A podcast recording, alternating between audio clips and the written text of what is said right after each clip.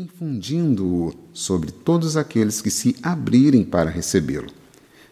E é esse Espírito que nos move para entrarmos e chegarmos ao trono da graça do coração aberto de Cristo. O céu inteiro está convidando a cada um de nós a entrar no coração aberto de Jesus. E o Espírito Santo está fazendo a parte dele, movendo você. O próprio Espírito Santo o convence de que você precisa entrar. Não resista mais, independentemente de estar perto, longe ou muito longe. Não se sinta indigno de entrar no coração do Senhor por estar longe dele. O véu está rasgado, a porta está aberta, o coração está escancarado.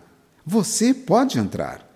Não é preciso antes tornar-se perfeito, irrepreensível. Não, ao contrário, a porta está aberta, escancarada para todos aqueles que precisam e não apenas para aqueles que podem, para aqueles que são dignos. É para todos aqueles que precisam entrar. O mesmo vale para quem, graças a Deus, está perto do Senhor. O Espírito Santo está nos convencendo de que precisamos adentrar ainda mais no coração de Cristo, cada vez mais profundamente. Nesse convite tão amplo feito a todos nós, vemos não somente a imensa demonstração do amor de Deus, mas também e principalmente a demonstração de que Deus ama você pessoalmente. Jesus ama você individualmente, do jeito que você é, no ponto em que se encontra, com toda a sua história, com todo o seu passado, na sua presente situação.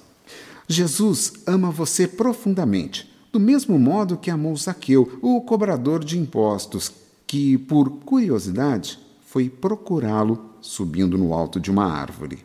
Quando Jesus ouviu, disse: Zaqueu, desce depressa, porque é preciso que eu fique hoje na tua casa.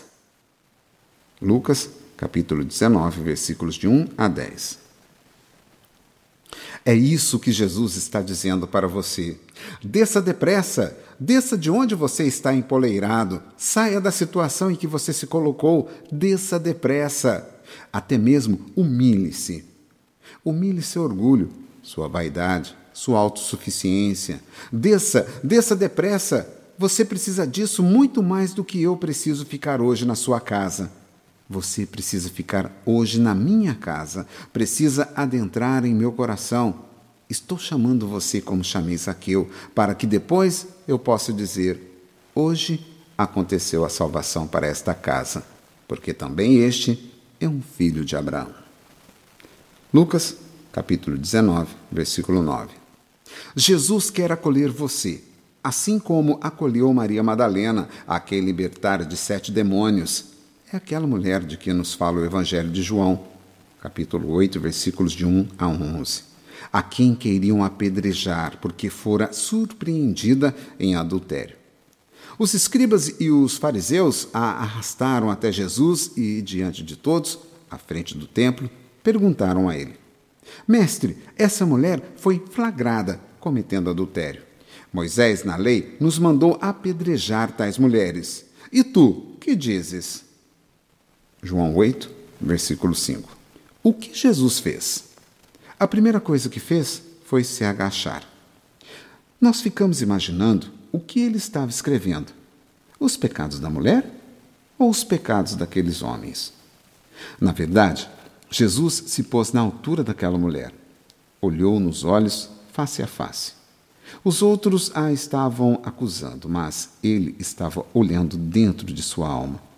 Os outros viam a aparência, aquilo que parecia ser o ponto final para ela. O fato de ter sido surpreendida em adultério, mas Jesus estava conhecendo profundamente toda a sua história. Ele não a isentava de seu erro, mas não a acusava.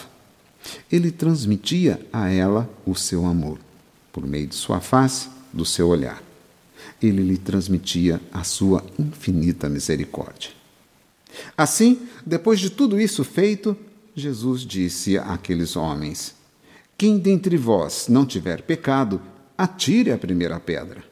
João capítulo 8, versículo 7. E eles foram se afastando um por um, a começar pelos mais velhos. Quando Jesus ficou sozinho com ela, perguntou-lhe: Mulher, ninguém te condenou? Diante da negativa, ele completou: